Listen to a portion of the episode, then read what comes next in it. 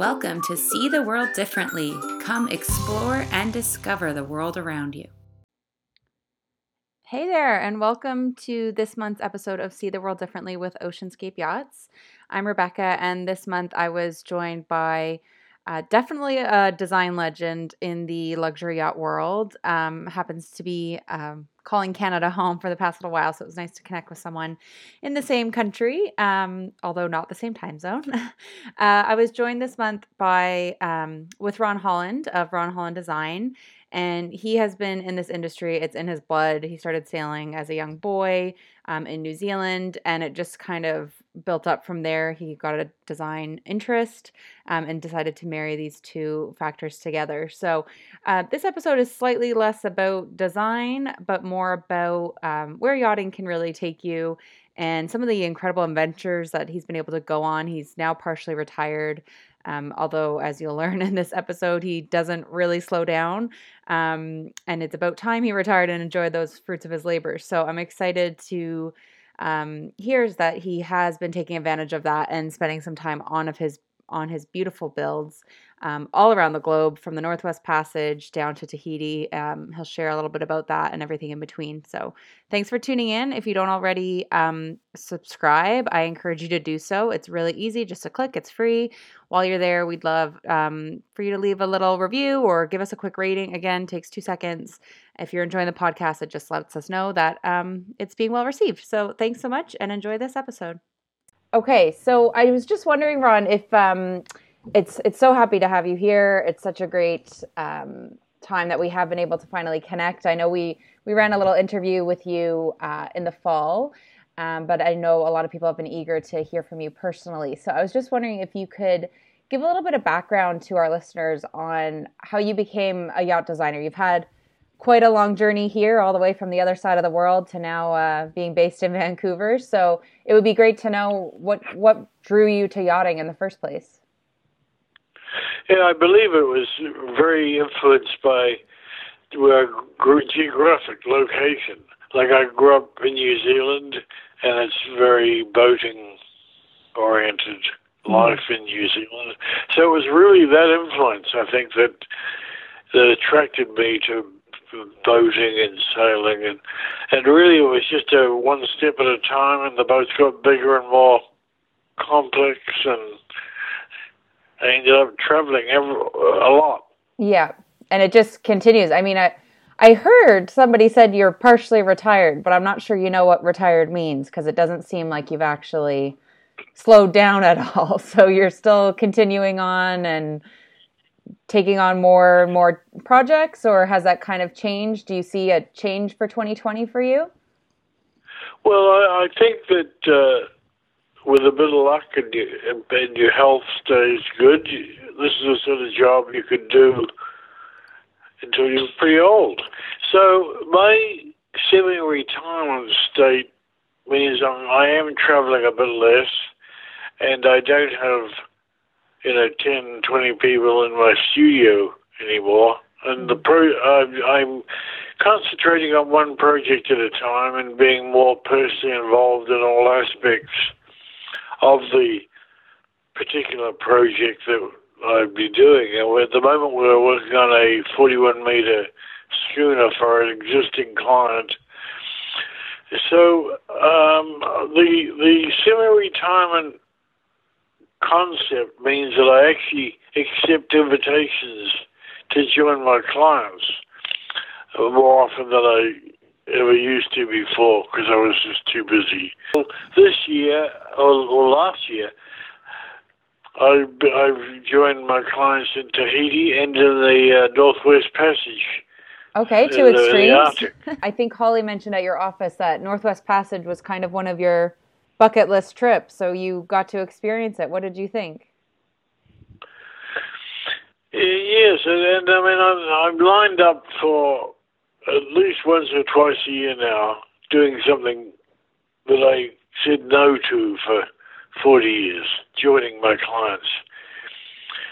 So I think that's uh, an important part of this new semi-retirement idea that you mentioned. Yes, getting to actually enjoy the uh, the outcome of all your hard work. And do you still like from when you started yacht design, do you think your obviously your methods have evolved, but actually your design eye and and what you want, obviously you take a client's lead a little bit, but do you think if you look at your designs from 40 years ago and today, a lot of what you do has changed? Well, there's been big influences like uh, materials. You know, I mean, carbon fiber didn't exist when I started and that's a big influence, lighter, stronger materials. And also computer aided design, of course, now is quite normal, but for the first 20 years of my career, we just used paper and pencil. Mm-hmm. So that, that would be the two obvious biggest changes. Also, I think that the boats have got bigger and more complex, and uh, that means that you actually need a wider range of uh, disciplines to be able to uh, accurately design these more complex boats. Right, bringing in more, and it's getting more and more niche, isn't it? The the people that you work with have expertise in all these different areas now, where it used to maybe be one, the designer kind of handled just about the bulk of it. That's right. No, no, you certainly need a team to offer a service to our client and to the boat builder. I mean, I think when I look back 40 years ago, the information we gave to the guys building our boats was pretty basic. But uh, you, um, you, you mentioned also the certification and rules, which is another quite big influence in the last 15 years, 20 years. Um, and so now you the to design a yacht, it's more like a commercial project, like a commercial ship, or more like an aircraft. There are rules and certification processes that you need to follow throughout the whole exercise. Mm. And is that kind of, I think you've mentioned before, Mirabella 5, that was kind of one that really pushed you to think outside. You had all these regulations, and I mean, she's won awards for her size and carbon fiber and everything. Like, can you share a little bit about that project and how it was such a change of what you actually had to do in order to create this beautiful yacht? Yeah, that was really a new challenge for us when when these rules became a requirement during the design and build process. And uh, in, in a way, it was an added complication that I'm not particularly sure helped because what was happening in the yachting industry before the rules was, I mean, people people weren't dying. There was no boat, no yachts just sinking for no reason. Right. So adding uh, this complicated layer of regulation, uh, I'm not sure improve things, but it certainly made the discipline of designing and building a super yacht more complex. Mm-hmm. And I guess because of that complexity, yeah, there have to be certain checks and balances now to make sure. Mirabella, she didn't she win or she was certified by the Guinness Book of World Records about her sails and size, or was it? Oh, well, that's true. As the boats got bigger and bigger, and, and the the the most complex and challenging project was Mirabella 5, which is now called M5. And that it was uh, a real challenge because not only was it a composite fiberglass boat, much bigger than anyone had ever uh, built before, we had the tallest mast, the deepest keel, the heaviest keel, lifting keel. So it was a, uh, uh, it's our whole industry is very client led. We the clients really do drive what we end up designing, and uh, that that's been pretty exciting to see how that's evolved over the last twenty years. Mm-hmm. That they are aware of these things and helping you to push your own design limits a little bit and and try new things, I suppose. Yes, and when we see, especially in, in powerboats, um, Modios, the uh, uh, some quite outrageous, I would say, yeah. approaches to the way the boats look, and uh, I think sailing yachts are a bit more conservative, probably through the requirement of well, you know the influence of sailing. So the the what happened was that the the world created a lot more wealth, and the people that were lucky enough to be in that segment decided to have yachts. So the whole yachting thing expanded in the last 20 years beyond what we could have imagined it would do. Mm-hmm. Yeah, I think we've seen quite a few designs come out that nobody was expecting or, or could have predicted. And you mentioned motor yachts. That never really appealed to you. I know you grew up sailing, so was it always the sailboat that? Yeah, I grew up sailing, and and see, most of my career really started off by winning yacht races. That was the way to get your next project. You had to design a boat that would win, and then you got the next project. So, so I was always primarily influenced with sailing boats. But uh, towards the end of uh, Rod design in Ireland, half our work was powerboats. And we had the opportunity to do some really good examples of long distance ocean capable motor yachts. So that was fun to do also. Was um, the one the Northwest Passage that you went on? Was that on a motorboat or a? So, what, what were you referring to, Rebecca? When you you went to the Northwest Passage last year? Oh, that was on uh, one of the Perini boats I did, a 56 meter Perini called Rosehearty. Okay, beautiful. So it was a sailing boat, but up, there's not much wind up there, so we were motoring all the time, and you have to keep dodging icebergs. So I can't imagine how the old sailing ships did that. That was a very extreme example of how to use your boat. Yeah, I guess it must have been an incredible once in a lifetime experience, though, to be up there. It really was. And, and also, what added to that experience was a couple of months before I'd been sailing in Tahiti. So talk about one extreme to the other. Yes. And uh, had you been to Tahiti before, or was that your first time as well? No, it's the first time I've been in the ice. Okay. And did it meet all your expectations or blow right past them? Oh yes, no, it's a, it's a was a lucky break and a welcome invitation from my client and, uh, and I think that's a trend. People are going further afield with their yachts.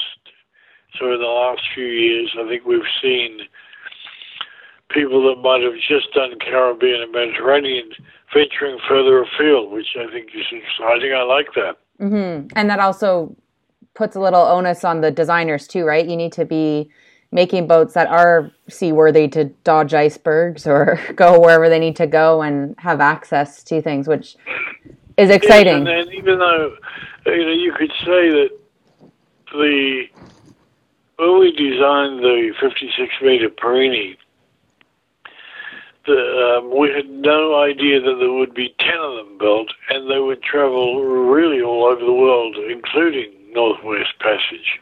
So that's exciting. The boats are certainly capable of doing that. Mm-hmm. That's fantastic. And the uh, trips that you mentioned for this coming year, are there any destinations that you can share with our listeners where you're going? They love to get some new ideas for their own vacation time. Well, and another uh, new thing for me was Croatia. I, I mean, I've got lots of clients that have their yachts in the Med and go to Croatia, but I never did that before, so I'm, that's on my list again this year. Okay, great. Yeah, it's a beautiful place, and it's it's still not quite as busy as the rest of the Med, so it's a great time to go, isn't it? It is, and, and there's just such a huge area of coastline and islands that you, you can spend your life there and never see it all. Yeah, and the culture, you're not missing out on that, you know, ancient part of alluringness that you get in Europe and you know, we're we're in Canada. We don't have anything quite as old as most places in Europe. So. That's right. And when the old stuff, like in the Arctic, uh, no one's there to see it. Yeah, that's true. So you, some of the things you probably saw up north, you know, only a handful of people have been able to see, which is just so cool. I would love to. That's definitely on my bucket list, getting up there. Yes, we were pretty far up there. Yeah. And how long was that? I'm guessing you need quite a bit of time to get to where you're Yes, going and get it- back. In fact, we couldn't. We never got right through the passage because we just didn't have enough time. We were three weeks, Okay. and the ice is very unpredictable. So you really need to go up there without a timetable okay. and take the opportunities as the, as the ice shifts around. Yes, that makes sense. The safe way to do it as well. Um, I also wanted to make sure our readers knew about your book. You've published a book recently. Yes, and and so th- this was a a response to me being invited to a teaching project at the Auckland University. And when my students found out I'd never passed high school certificate, they were going, "How? What the hell? How come we, you're the teacher?" I said, "Well, I'll write a book and tell you about it." Okay. you showed them. So uh, it's a big job. It's a three-year project, but it's fun to do because you meet all your old friends during Mhm. these book tours. I bet. And you've got them all over the world, you know? You've had stops in all the continents and time to make friends everywhere. So it's great. It's called Oceans, correct? Uh, all the oceans, All the oceans. and it's it's a collection of um, memories, stories. Uh, it's not about people are expecting it's about yacht design. It's really not. It's more about life on the water.